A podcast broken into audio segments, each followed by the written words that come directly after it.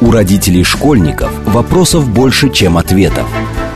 Помочь разобраться в их проблемах берутся эксперты онлайн-издания об образовании «Мел». Радиошкола «Большой разговор». Программа предназначена для лиц старше 16 лет. Добрый день. В эфире радиошкола. Это совместный проект радиостанции «Говорит Москва. Интернет-издание об образовании и воспитании детей». У микрофона сегодня я, главный редактор Мела Надя Попудогла, а в гостях у меня Екатерина Горбатова, кандидат филологических наук и методист Яндекс Учебника. Добрый день, Екатерина. Добрый день. И обсуждать мы сегодня будем то, что обычно очень сильно волнует родителей. Вот мы отдаем детей в школу, вот у нас есть, например, первоклассник, он там волнуется, мы покупаем рюкзак, а, карандашки, ручки. И обычно, ну, в первом классе еще, как правило, дети с таким азартом, удовольствием ходят в школу, а дальше начинается что-то странное. И родители начинают, вот у нас есть на Миле рубрика «Вопрос-ответ» писать нам. Он ничего не хочет делать в школе. Он говорит, что в школе скучно. А как нам а, мотивировать ребенка учиться? Как сделать так, чтобы он понимал, что все это не зря и пригодится ему в жизни, и вообще жил не только в формате слова «ты должен ходить в школу», вот этой фразы, даже не слова. В общем, поговорим про мотивацию. И, собственно, первый вопрос, он такой есть. Как так получается, а, ну, обычно у нас винят только педагогов, что педагоги так плохо учат в школах, что дети, естественно, сразу теряются и не хотят ничего больше делать.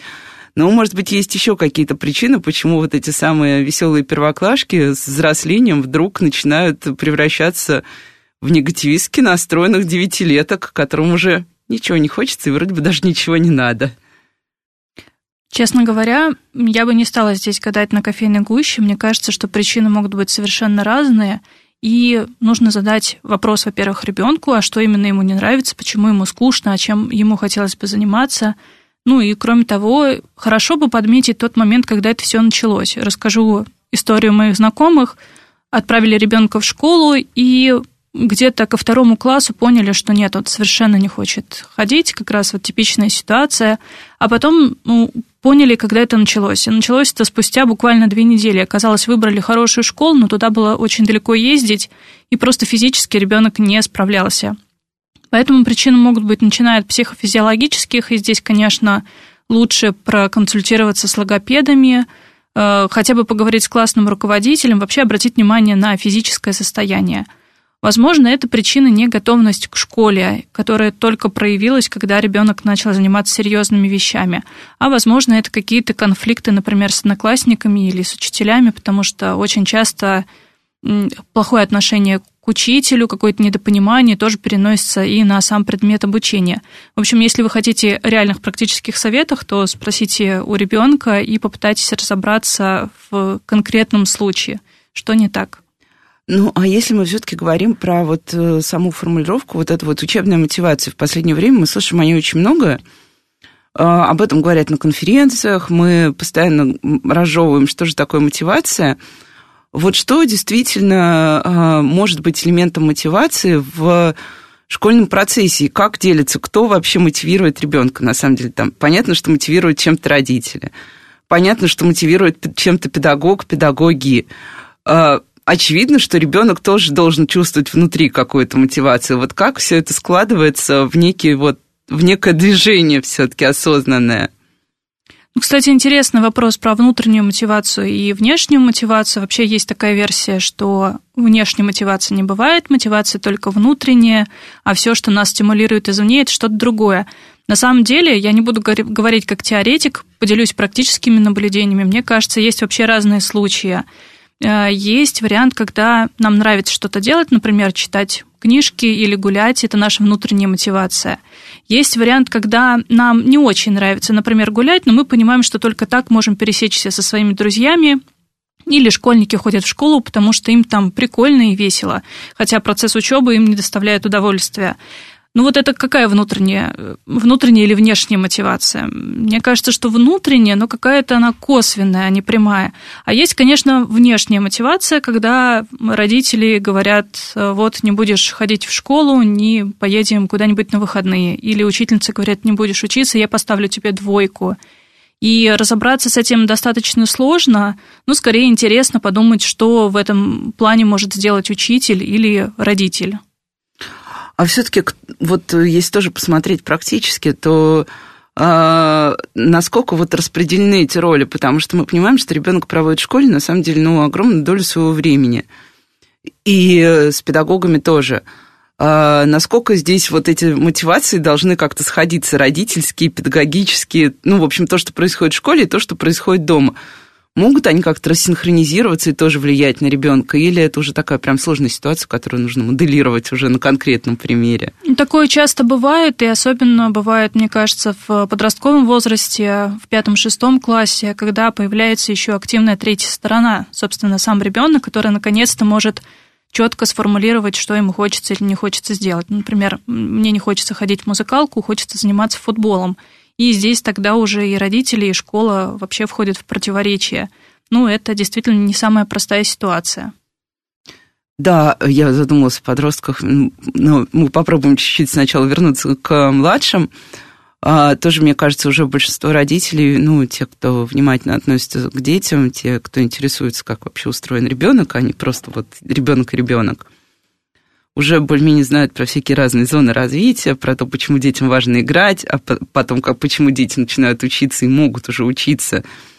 Вот. А что происходит, вот есть ли у мотивации какие-то такие тоже вот эти вот понятные какие-то, ну или не очень понятные, но, по крайней мере, более-менее обозначенные рубежи? Потому что понятно, что, э, ну как, в первом классе ребенок э, крайне редко, мне кажется, сам сядет за домашнее задание. Только если ему вдруг что-то прям супер интересное, и вот, ну, не знаю, я наблюдала на своем ребенке такое, только когда надо было, например, дорисовать какую-то картинку, которую они начали в классе, это осталось как домашнее задание. Но вот решать примеры, например, ну, извините, нет, сам я не сяду, только 15 раз ему напомнишь, у тебя же есть домашка. А, ну да, да, домашка, сейчас, сейчас, сейчас. Вот сейчас мой ребенок уже старше, он в четвертом классе, он садится сам за домашку, но я бы не сказала, что это какой-то прям такой супер, он знает уже, что это неизбежно и пытается сделать это быстрее. Но все равно он как-то себя мотивирует чем-то тоже внутри. Я сейчас сделаю домашнюю работу, я буду свободен и так далее. Есть тоже, наверное, в подростковом возрасте уже какие-то вот эти самые осознанные движения, когда человек более-менее понимает, что он хочет. Ну, например, мне очень нравилась в школе история, я с удовольствием занималась историей дополнительно в разных вариантах, и не только в домашке. Вот да, какие есть рубежи возрастные того, как меняется отношение человека к тому, что он делает? По моим наблюдениям, в начальной школе очень сильна игровая мотивация, все то, что похоже на игру, все то, что интересно, воспринимается детьми на ура. Но еще, мне кажется, в начальной школе очень важен образ взрослого человека, учителя, как говорят, это вторая мама или второй папа, что, на мой взгляд, конечно, неправильно. Но, тем не менее, это тот взрослый, на которого ребенок э, действительно ориентируется. Он очень хочет понравиться, как правило, своему учителю или если конфликтные ситуации, наоборот, сделать что-то на зло. Поэтому очень важен взрослый, который направляет эту работу. А еще до определенного возраста у всех по-разному, но тоже, наверное, в рамках э, начальной школы дети все-таки любят играть по правилам. Если вы вспомните себя, наверное, то в начальной школе часто играют в школу, в больницу. Мы заполняли какие-то вот эти бланки, ну, то есть занимались совершенно скучными вещами, вернее, имитацией абсолютно скучных вещей.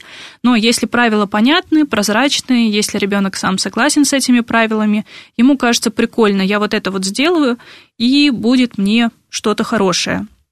И еще, конечно, дети в в моем случае очень мотивировались на мелкие наклеечки, бусинки, причем вплоть до, наверное, шестого, начала седьмого класса, но, возможно, это был такой специфический класс, который любил поиграть. Ну, и тут я сразу задам такой вопрос э, про игру, потому что мы очень много говорим, да, про игровые методики и про то, э, какими должны быть в том числе разные э, обучающие системы, там, ну, вот на примере того же Яндекс учебника э, и ну, каких-то еще аналогичных вещей, по которым занимаются дети, мы видим, что да, очень много такого, особенно вот в сегменте ну, начальной школы, очень много игровых вещей. Там появляются любимые детские персонажи, э, там появляются какие-то вот эти вот «найди, покажи» и ну, все остальное, что, в общем, да, во что дети с удовольствием втягиваются. Но, э, с другой стороны, мы слышим от, и я прям вот наблюдаю это раз за разом, когда мы выпускаем, например, на Мелькуме текст о том, как э, игровые техники там в работе с начальной школой. И тут же все начинают писать, типа, все, хватит, вы своими играми вымыли образование, вы только играете с детьми, так они никогда не поймут, что они учатся. Вот что можно было бы ответить этим людям, которые считают, что мы чересчур увлеклись, ну, я не знаю, можно ли это назвать геймификацией, мне кажется, геймификация все-таки шире понятие, но тем не менее, по крайней мере, игровыми техниками в школе, и какой здесь баланс, где он? Я, наверное, оказывалась в более страшной ситуации, потому что работала и в средней, и в старшей школе, где мы делали много настольных, словесных и даже ролевых игр, не только на своих А родители учеников. не ругались?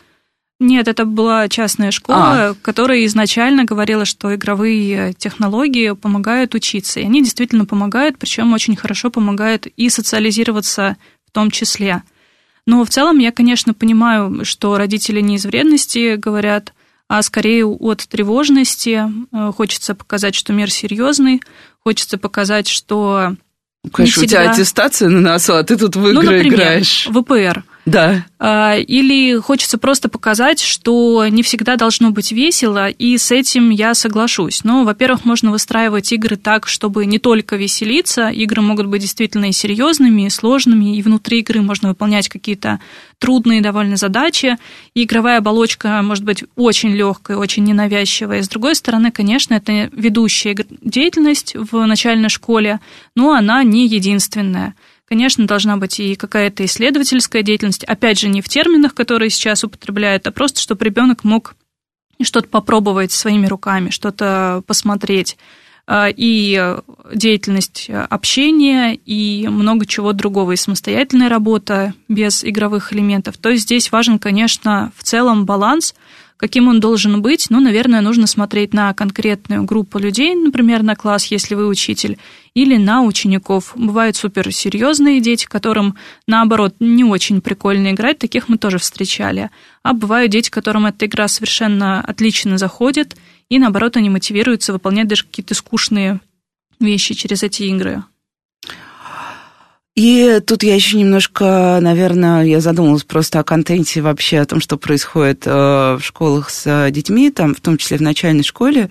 И совсем недавно, например, у меня был такой э, разговор, моя близкая знакомая, который ребенок, ну, мне кажется, во втором классе, жаловалась на то, что школьный контент, как раз я сейчас говорю про базовые учебники, по которым учатся дети, э, он как раз один из демотивирующих факторов. То есть детям настолько неинтересен контент учебника, что ребенок не хочет по нему заниматься.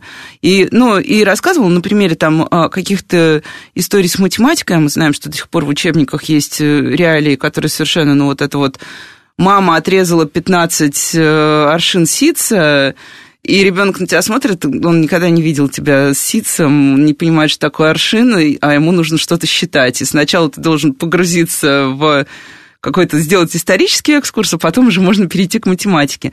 И точно так же, например, а, а, с поэзией, потому что мы учим, естественно, мы учим классику, естественно, дети, например, учат Пушкина, но при этом они совершенно не понимают ни что такое борозда, ни что такое там вот, я не знаю, там даже сток сена городским детям часто приходится объяснять. Вот на, в моей практике такое было. Я объясняла, что такое э, сток, почему сено вот так собирали раньше, почему сейчас оно не в стогах, а в каких-то вот этих вот специальных замотанных штуках.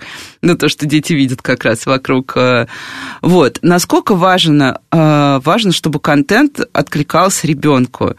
Сейчас даже не критикую учебники, а просто вот узнаваемость контента. Если мы говорим, что детям нравится играть, наверное, им же нужно было бы и играть в то, что им понятно.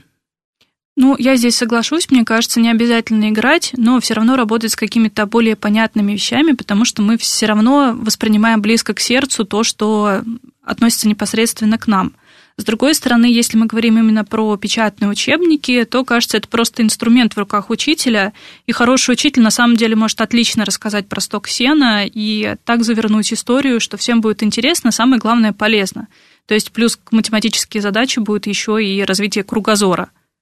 Ну да, мы как раз обсуждали, что это могло быть отличным метапредметным таким э, опытом, когда ты рассказываешь э, Ну, я помню, что моего ребенка однажды, например, поразило, когда он знал, сколько ехали на лошадях из Петербурга в Москву, и он стал сразу совершенно по-другому относиться ко всем этим текстам, потому что он понимал, что вот понял какую-то историю про то, что это не было, как сейчас, вот такая вот история, что можешь за 4 часа доехать до Петербурга, и почему это путешествие вдруг. Вот, ну окей, а, оценки, отметки и все, что с ними связано. А, ну, мы знаем до сих пор, и не будем тут лукавить, что шантаж двойками, он до сих пор существует благополучно в школе. А шантаж переписыванием работы, дописыванием их там до нужного уровня, чтобы у школы не было проблем, у учителя, у класса и так далее, тоже существует, мы это видим сейчас. Но даже если мы вернемся базово, мы э, прекрасно знаем, что и даже самые просвещенные и гуманные родители все равно хотят, чтобы их дети получали какие-то хорошие э, оценки в школе, огорчаются из-за низких оценок, ну, как бы дальше просто либо разбираются, либо не разбираются, почему так случилось, почему там это двойка или тройка, неважно. Вот, но насколько оценка для ребенка вообще мотивирующий фактор, вот для, если посмотреть со стороны ученика, и насколько оценка вообще может работать на мотивацию ребенка в классе. Вот со стикерами я, например, понимаю, с бусинками, с какими-то вот этими вот, ну, то, что там мои дети называют ачивки, им нравятся ачивки, mm-hmm. вот эти достижения какие-то, но у них они, в, вот там, где у них была такая система, они не были привязаны именно к оценочной системе, а это были скорее какие-то достижения, там, типа, ты сегодня был классным, вот у тебя там улыбающийся стикер, и ребенок очень рад, что он сегодня вот ни с кем не поругался, был классным, и все у него было здорово. Ну, я здесь, наверное, немножко побуду занудой и разведу отметки и оценки, потому да. что отметки это то, что ставится в дневник, двойка, тройка, пятерка. И у нас принята пятибальная отметочная система обучения.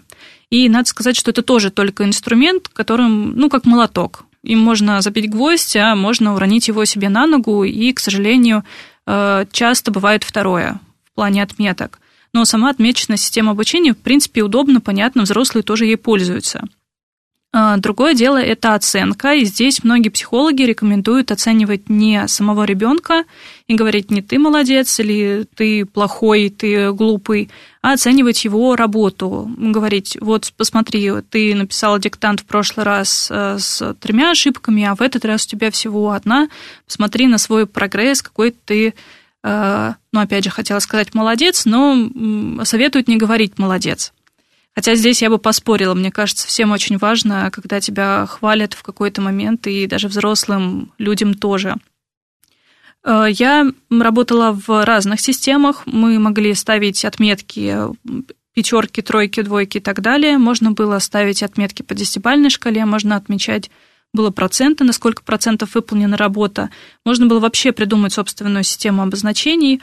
Э, Все это только инструменты, нужно говорить о конкретной цели. Бывает работа, которая действительно логично оценивать, ну, даже, грубо говоря, зачет не зачет.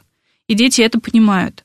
Бывают работы, которые лучше оценить э, в процентах, чтобы они поняли, сколько процентов успешно они сделали. А бывают работы, которые не нужно ни в какие шкалы переводить, просто стоит поговорить конкретно про то, что получилось и не получилось. И здесь, мне кажется, главное это взаимодействие учителей, э, реакция родителей, чтобы это была реакция все-таки на конкретные работы и достижения, опять же, не на своего ребенка, ну и нормальные человеческие отношения, как всегда. Ну, а что касается, вот, например, э, низких отметок, вот эти вот, ну, кол сейчас, мне кажется, достаточно редкая история, а двойки, они, ну, сохраняют свое место в жизни а, всех и каждого.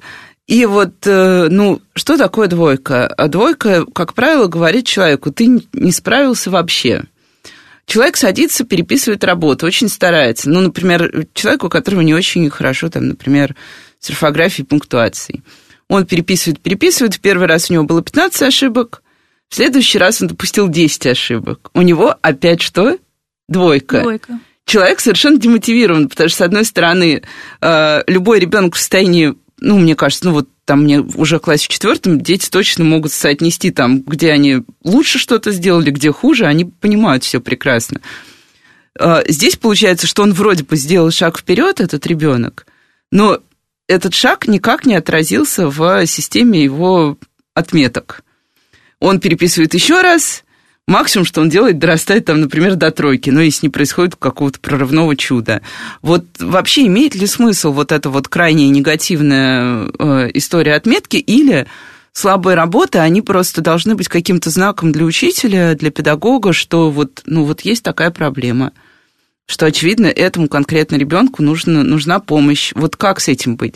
Потому что сейчас прям получается, что ты просто... Ну, я представляю себе на месте этого четвероклассника, который раз за разом старается что-то улучшить, а получается, что бьется вот в такую вот просто в стену. Ну, для меня было бы это дико демотивирующим фактором. Если бы я что-то сделала лучше, а мне сказали, да, ты, конечно, старалась, но это два. Ну, если мы говорим о государственных школах и системе, то, кажется, от двоек мы пока никуда не уйдем, к сожалению. И здесь просто очень важно учителю как раз подчеркивать прогресс ребенка, говорить, что да, двойка – это определенная отметка, она выставляется по таким критериям, но у тебя есть такие-такие достижения. И было еще одно замечание моей знакомой, я думаю, над ним уже несколько лет. Она говорила, вот все, конечно, правильно, нужно ребенка мотивировать. Ну, представь, что кто-то сварил борщ и накидал туда шурупов, э, гвоздей и, в общем, всякого непотребства. А следующий раз он накидал туда только гвоздей. Но ты же все равно не будешь есть этот борщ, но он все равно же несъедобный. И кажется, в каких-то моментах вот эти отметки это все-таки четкая шкала, что действительно справился, действительно не справился. Где-то, возможно, более нежная градация, а где-то она кажется не очень возможна, но я бы здесь очень внимательно а, присмотрелась, на какие предметы можно это перенести, а на какие нельзя. Понятно, что опыт по физике и химии – это одно, а сочинение – это немножко другое. Ну, двойки сочинений меня вообще всегда э, э, они у меня даже, когда я сама училась в школе вызывали недоумение, у нас была очень я училась в такой школе, в которой было очень сильное гуманитарное направление. Я была раз погребена в этом гуманитарном направлении. И у нас был очень суровый литератор, э, которая прям любила развесить двойки за сочинение. Там получить четверку считалось уже большой удачей. Вот. А двойка была прям, ну, такой дежурной штукой, когда тебе писали, что у тебя ничего не получилось. Ты такой, господи, в который раз уже. Но это ладно, отдельная история. А, это больше, я думаю, история, конечно, отдельного педагога и там даже, наверное, нашего класса. А если мы попробуем а, как-то отвлечься вообще от эм, уже отметок всего прочего, а, я часто очень слышу, сейчас это стало нормой, например, для многих частных школ, в том числе, когда ребенка принимают в школу, оценивают не только уровень его знаний, ну, там какие-то вступительные испытания и прочее, прочее, но оценивают еще и уровень мотивации. Вот. И э, есть примеры, когда, да, ну, не знаю, ко мне, наверное, из-за того, что я главный редактор МЕЛа, мне часто пишут родители, просто уже какие-то просто родители, и говорят, ты прикинь, мы не поступили вот в такую школу, ну, там, и знаешь, на чем мы звались? Я знаю ребенка, ребенок прекрасный, там, талантливый, все, ну, очень такой явно э, готовый учиться в достаточно жестком режиме такой школы вот для одаренных детей, назовем это так условно. А, мы завалили мотивацию. То есть вот насколько мотивационная история может быть вообще приведена в статус вступительного испытания. Особенно если мы, опять же, говорим о детях вот, ну, где-то вот на выходящих из начальной школы и переходящих вот в это вот, ну, назовем условно, среднее, хотя по факту у нас это все среднее образование, но так или иначе. Ну, Наверное, школы вообще должны быть разными, даже теми, которые нам лично не близки, поэтому, ну, хорошо, пусть и такие школы будут. Хотя, с одной стороны, я понимаю, с мотивированными детьми всегда легче и удобнее работать, с другой стороны, это такой кайф, когда приходит к тебе ребенок, и он, ну, средненький, как говорят. Он как раз не очень мотивированный, он, возможно, где-то отстает по предметам, вообще учеба ему не очень интересна. И когда ты, как учитель, вытягиваешь его именно мотивацию, то есть он не обязательно потом получает э, пятерки или даже четверки по твоему предмету, особенно если это сложные предметы типа русского, математики или английского. Но когда ты видишь, что он по крайней мере, со спокойной душой идет на урок, как-то активно участвует и вообще э, приносит тебе примеры из реальной жизни, которые относятся к предмету, это, ну, это настоящее наслаждение. Мне, конечно, было бы интереснее работать в такой школе, ну и, собственно, в такой школе я работала – Поэтому мотивация, ну, наверное, ее можно оценивать. Э, здесь нужно смотреть на задачи школы. Возможно, они хотят воспитывать только лидеров, и рейтинги для них тоже очень важны. Ну, наверное, в массовом образовании лучше бы, конечно, оценивать что-то другое. Ну и сейчас мы прям сразу прервемся на короткие новости, и после этого продолжим разговаривать о мотивации, о высоких достижениях, ну и вообще о наших любимых школьниках. С вами Радиошкола. У родителей школьников вопросов больше, чем ответов. Помочь разобраться в их проблемах берутся эксперты онлайн-издания об образовании «Мел». Радиошкола «Большой разговор». Добрый день, в эфире снова радиошкола. Это совместный проект радиостанции «Говорит Москва» интернет-издание образования и воспитания детей МЕЛ. У микрофона сегодня я, главный редактор МЕЛ Надя Попудогла, а в гостях у меня Екатерина Горбатова, кандидат филологических наук и методист Яндекс Учебника. Добрый день еще раз, Екатерина. Добрый день. Обсуждаем мы сегодня, почему дети хотят учиться, не хотят учиться, то есть почему, что такое система оценивания в школе, и в целом говорим о том, что вообще такое учебная мотивация, как помогать, как сделать так, чтобы всем было интересно, наверное, и детям, и педагогам, и даже чтобы у родителей была какая-то такая позитивная мотивация относительно школы и того, что там происходит с их ребенком и к чему они, собственно, идут.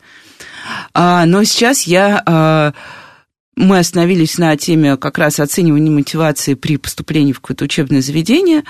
А, есть еще у нас такой прекрасный мотивационный а, инструмент в последнее время. Он даже не столько мотивационный, сколько а, ну, представляется как мотивационный. Это разного рода олимпиады. Олимпиад в жизни школьников стало очень много.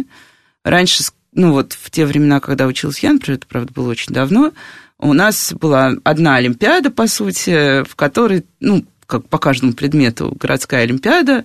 Если ты там что-то делал на этой городской олимпиаде, ты мог продвинуться дальше.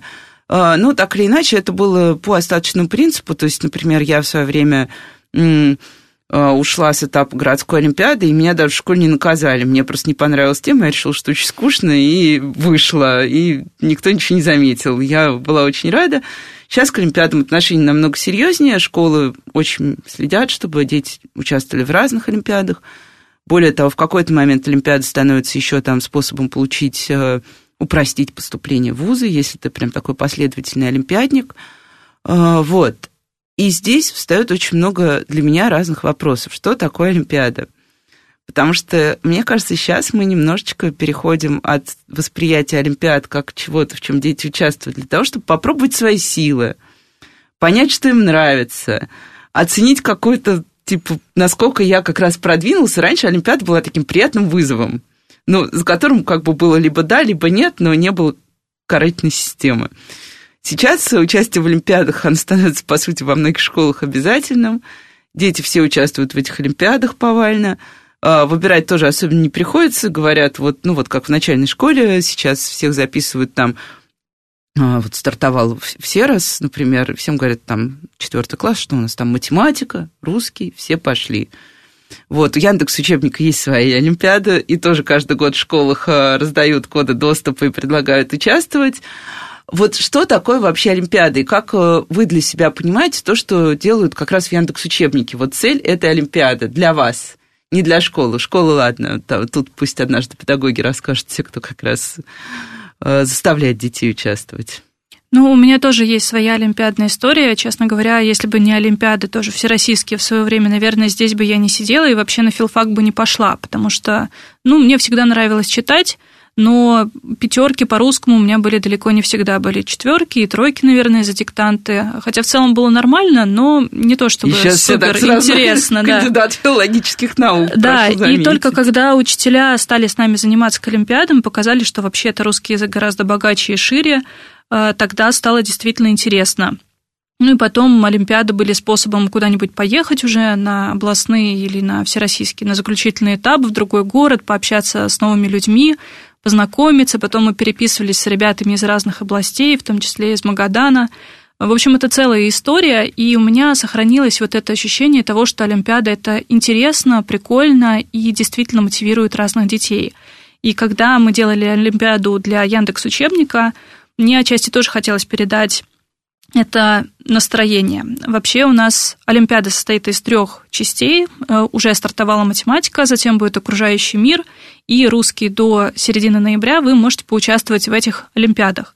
И мы придумали, что Олимпиады должны быть не отборочными, э, как обычно бывает Олимпиада, это история для избранных. То есть туда отправляют детей, которые, во-первых, уже хорошо учатся, во-вторых, уже мотивированы. Чтобы не подвели.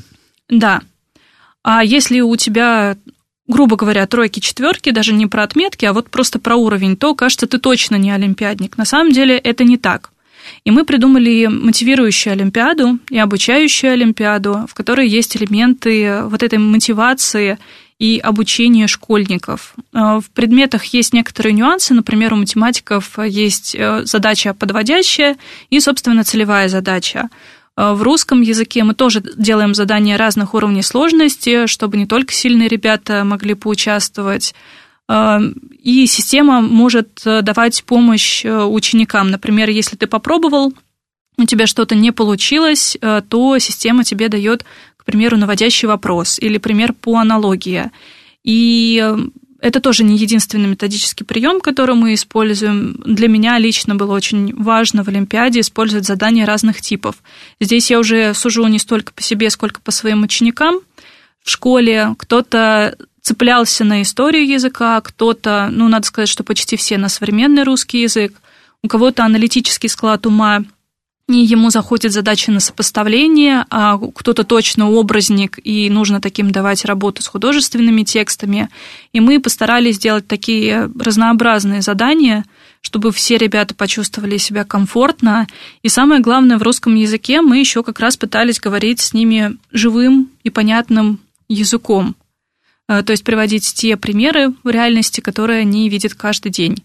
Это вывески на магазинах, это информационные стенды, это какие-то запрещающие знаки, детская речь, диалоги, устная речь и так далее. Мне кажется, это очень сильно тоже должно мотивировать детей, потому что это понятно, это не страшно, это не заумно, и надеюсь, что у нас получится это сделать. Да, заумность это такая, мне кажется, то, что меня самого сейчас пугает в детских олимпиадах, даже для маленьких, потому что в прошлом году, например, ну, поскольку все было в дистанционном формате, ну и сейчас тоже, по сути, все, большинство олимпиад в дистанционном формате, а, я, а, у меня ребенок выполнял какое-то олимпиадное задание, я подошла, и, ну, кстати, даже не столько за умность, сколько вот опять про историю какую-то такую из ушедшего мира, там было какое-то задание про русскую избу, нужно было догадаться, как называется какой-то элемент крыши русской избы, вот, по аналогии со словом полотенце, и, в принципе, конечно, там плат можно было догадаться, но э, настолько, во-первых, ребенок залип в сложный чертеж русской избы, а там действительно был сложный чертеж, и он начал терять на этом время, он рассматривал избу, совершенно забыл уже про задание, вот, и настолько же залипла я, потому что как-то все это выглядело немножко странно. Но все равно в любой Олимпиаде есть победители, проигравшие. У вас есть победители, проигравшие? У нас э, будут мини-призы для всех участников, по крайней мере, сертификат получат все ученики, и учителя тоже могут получить свои сертификаты. Мы понимаем, что это важно, это тоже каким-то образом подсчитывается в рейтинге школ, и здесь мы ну, что можем, то и делаем. Но будут и призы для победителей, для тех э, ребят, кто хорошо пройдет одну Олимпиаду или все три Олимпиады, будет в три раза больше призов. Это, по-моему, подписка на Яндекс Плюс и призы для школ от наших партнеров. Поэтому, да, конечно, будут и, собственно, победители, но на самом деле э, думаю, что все получат наслаждение и свою порцию признания и успеха. Ну и тут я все-таки обращусь к тем самым проигравшим, потому что, понятно, даже когда ты получил э, диплом, это приятно.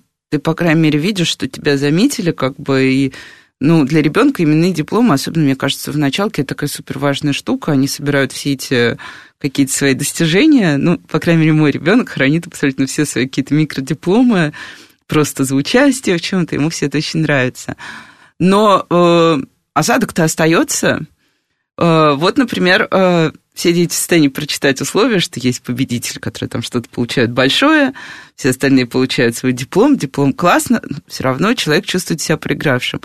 И дальше ребенок говорит, я больше не буду этого делать, мне это не нравится, я не хочу быть проигравшим. Но мы знаем, что вообще у младших детей нужно достаточно долго работать с системой восприятия проигрышей, поражений и прочего.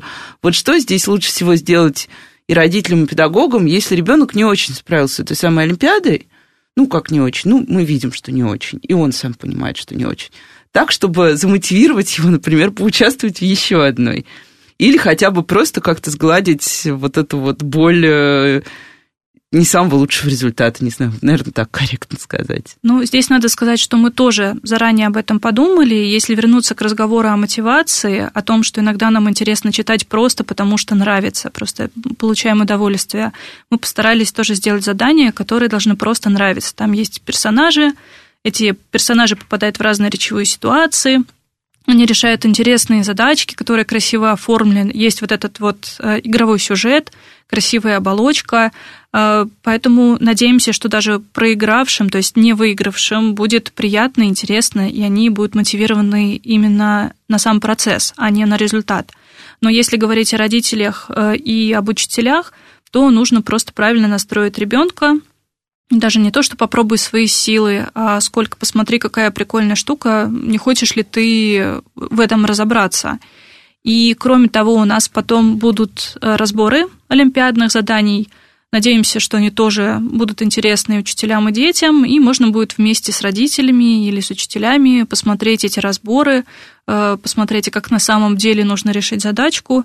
И если в целом родители и учитель настраивают, если у тебя что-то не удалось, а, давай разберемся, в чем причина.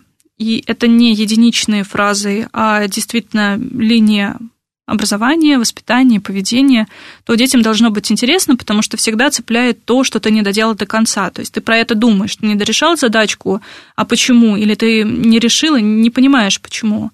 Э, это тоже хорошо работает на мотивацию. Главное – это позитивный настрой и принятие со стороны взрослых. Простите, пожалуйста.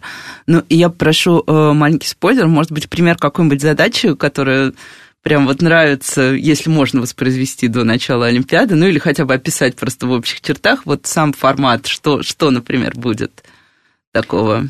Э, приведу два разных примера, наверное.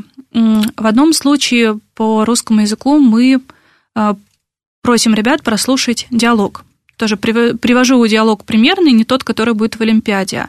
А, самый младший персонаж, Женя, говорит своей старшей сестре, а пойдем туда скорее, посмотри, там у экскурсионного паровозика такие хорошенькие, маленькие, и дальше пропущено слово.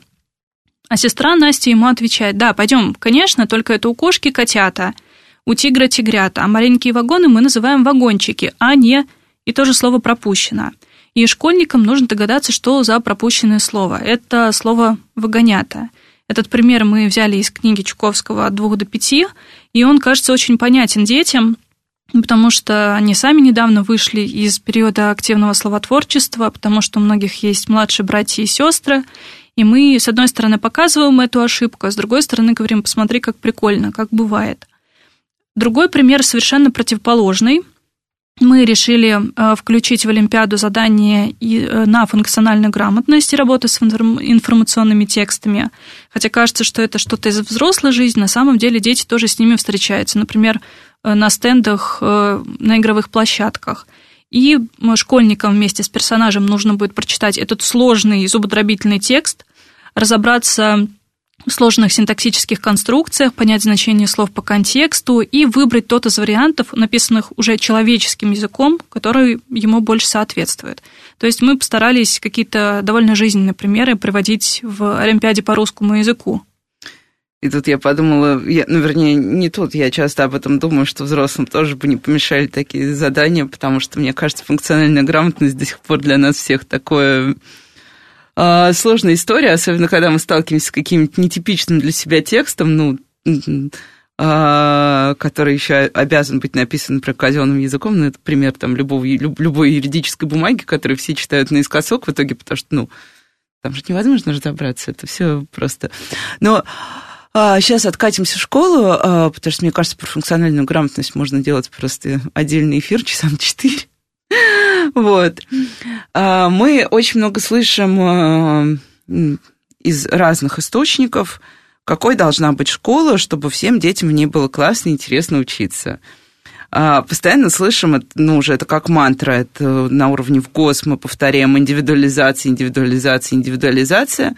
По факту мы получаем вас 30, я одна, никакой индивидуализации не происходит, но она происходит, да, в отдельных школах, у отдельных педагогов, но мы не можем говорить, что массово мы вот действительно как-то индивидуализировали образование. Вот. А, при этом в этих самых 30 обычно оказываются супер разные дети, которые каждый идет в своем темпе, каждый там со своим уровнем концентрации внимания, а, каждый с каким-то еще своим интеллектуальным бэкграундом, там, который он принес там, из семьи, из детского сада, откуда угодно, вот все это то, что пришло уже в школу. Вот как быть здесь учителю так, чтобы обычно говорят, ну вот э, у нас в классе много тех, кто медленно читает, ну вот там в первом классе, например, и в итоге у нас вот Ваня, Маша и Игорю, им скучно, потому что они уже быстро читают. Игорь, Маша и Ваня как раз те дети, которые начинают терять мотивацию, потому что, ну, педагог занят остальными детьми, а они сидят, уже они дочитали первую главу учебника, пришли на вторую, третью и думают, ну, а чем нам еще заняться? Вот как здесь работать э, педагогом, когда... Как мотивировать всех чем-то, когда они такие разные? Есть разные методики по работе с такими разнородными классами, и я в свое время работала даже в разновозрастной группе, когда вместе учились ребята 5 и 6 класса или 6 и 7. Это действительно непросто. Особенно если у вас 30 человек, за 30 человек, мне кажется, здесь учителя просто герои, когда просто пытаются что-то с этим сделать. Можно почитать подробнее про это методики. Ну и, конечно, сейчас э, есть и разные системы персонализированного обучения, и электронные платформы. И тот же Яндекс Учебник позволяет, например, выдать домашние задания двум или трем разным группам, или э, сделать так настройки, чтобы определенные ученики определен... получили одни задания, а другие ученики получили другие задания.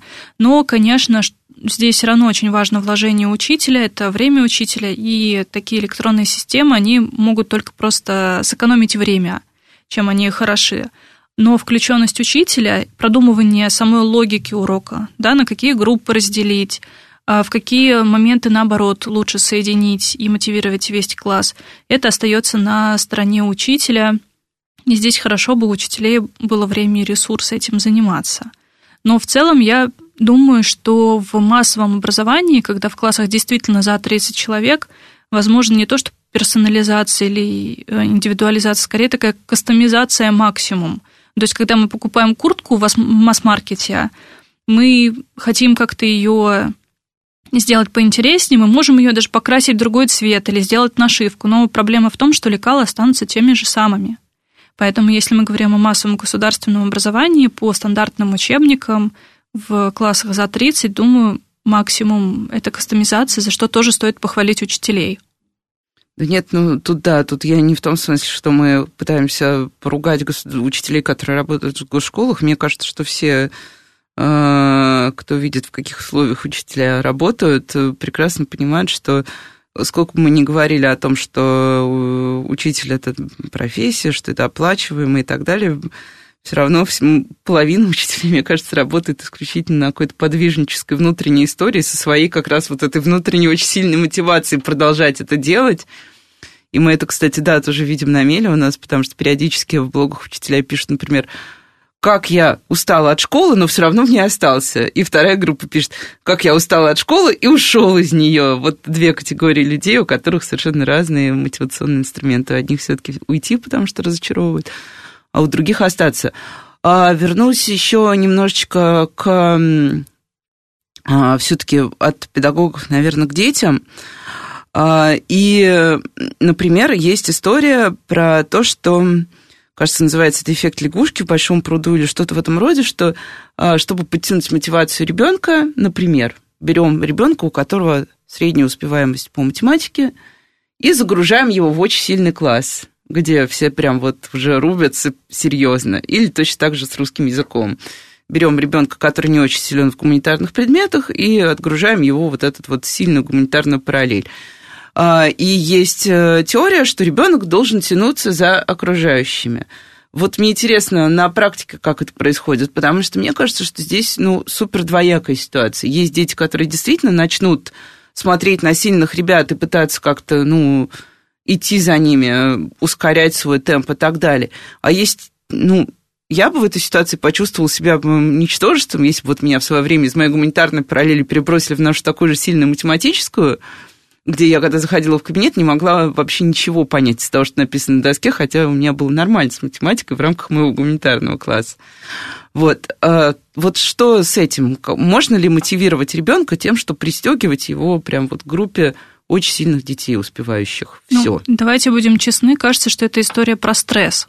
Просто кого-то стресс мотивирует или в определенной мере стресс мотивирует, а в какой-то стадии он уже, конечно, не мотивирует, а наоборот, э, ребенок может почувствовать себя абсолютно брошенным, почувствовать на фоне других, что у него ничего не получается. И здесь я бы была очень аккуратна, Возможно, посоветовалась бы опять с классным руководителем, если хорошее доверительное отношение, может быть, обратилась бы к психологу тоже за советом, потому что нервная система у всех разная, физиологические возможности у всех разные. Да, для кого-то из детей это может быть вполне себе толчком в прекрасное будущее, а, но думаю, что не для всех.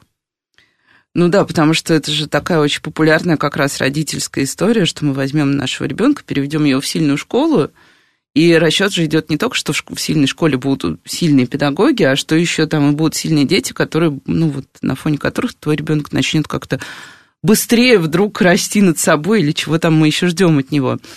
А, немножко вернусь тоже к родителям к, и к Яндекс учебнику и вообще сейчас откатимся на уже даже больше года назад, да, получается. А, вот был дистанционный период э, обучения учителя использовали массу инструментов самых разных. Это был учебник, и аналогичные ему инструменты, и, ну, и масса платформ и так далее. Родители к концу дистанционного обучения стали говорить, что все это очень плохо, что дети не должны заниматься на этих платформах, а что, э, ну вот, такие были комментарии, я очень подробно читала есть такой большой форум а, противников дистанционки, и там очень много обсуждают разные сервисы, инструменты. И писали, вот, например, эти вот а, форматы тестов, ну, вот как в Яндекс учебнике, там домашка часто бывает в, ну, в форме, да, какого-то такого игрового теста, ну, вот во втором классе, по крайней мере, у нас, мне кажется, так было. Вот. И вообще вот это все ткни курсором в клеточку, дети вообще, детям это вредно, мы подсаживаем детей на экраны, приучаем их к тому, что все вот идет так, как э, за, зашито в систему, давайте запретим все электронные инструменты вообще. Понятно, что мы ничего не запретим, э, ну и вообще стремление запретить можно тоже обсуждать отдельно, но что можно было бы возразить тем родителям, которые считают, что, например, что тот же Яндекс учебник, ну или любой другой инструмент, тут претензии могут быть к любому игроку рынка, что это шаблонизирует мышление ребенка, что ребенок не пишет от руки, а значит ничего не запоминает, это прям очень распространенная история, которую я слышала, когда ребенок выполняет домашку в тетради, он типа думает и записывает, когда ребенок выполняет домашнюю работу на экране, там, двигая мышкой или, не знаю, там, нажимая пальцем на тачскрин, он ничего не запоминает. Что мы можем, да, пари... как можем парировать? Ну, здесь я очень понимаю родителей, мне кажется, все просто настолько перепугались, и настолько ситуация оказалась неожиданной, что в шоке были и родители, и учителя, и, конечно, сами дети. И просто, мне кажется, во многом это попытка выразить свое недовольство в целом происходящей ситуации. Да, это очень понятно. Э, но здесь я тоже напоминаю, что любые электронные учебники это инструмент, это и как Google документы, это вообще как интернет, возможность пользоваться поисковиком. Это инструмент в руках конкретных э, взрослых, родителей, учителей и в руках детей. Э, конечно, вы никогда не говорили, что Яндекс Учебник это полностью э, замещающий учителя система. Нет. Это только еще один инструмент, который действительно помогает дистанционно разобраться с какими-то примерами. И мы специально проводили вебинары для учителей, как использовать э, менее травматично именно в такой ситуации. Не когда это просто домашка, которая это выдал, но при этом общаешься каждый день с живыми детьми, а когда вы просто не видите друг друга там, два месяца, три месяца общаетесь только через экран – поэтому подчеркну, что это только инструмент, и параллельно, конечно, нужно разви- заниматься и развитием речи, и говорить с детьми, выполнять творческие задания. Ну, кстати, творческие задания можно выполнять в том числе и на основе карточек Яндекс Учебника, потому что мы, по крайней мере, стараемся подбирать действительно интересные художественные тексты, и современные, и несовременные, и сами что-то придумывать. Поэтому да, да, это, конечно, нужно все дополнять и письмом от руки, и живым общением, и творческими заданиями тем более. Ну что ж, у нас закончилось время уже, а, так что, ну, отличный финал. Давайте немножко расслабимся и будем э, использовать все возможности, которые у нас есть вместе с детьми. И главное, мне кажется, родителям тоже надо пробовать то, где занимаются их дети, чтобы понять, что там на самом деле происходит. Я всегда всем скептикам очень советую. До встречи на следующей неделе. С вами была Радиошкола.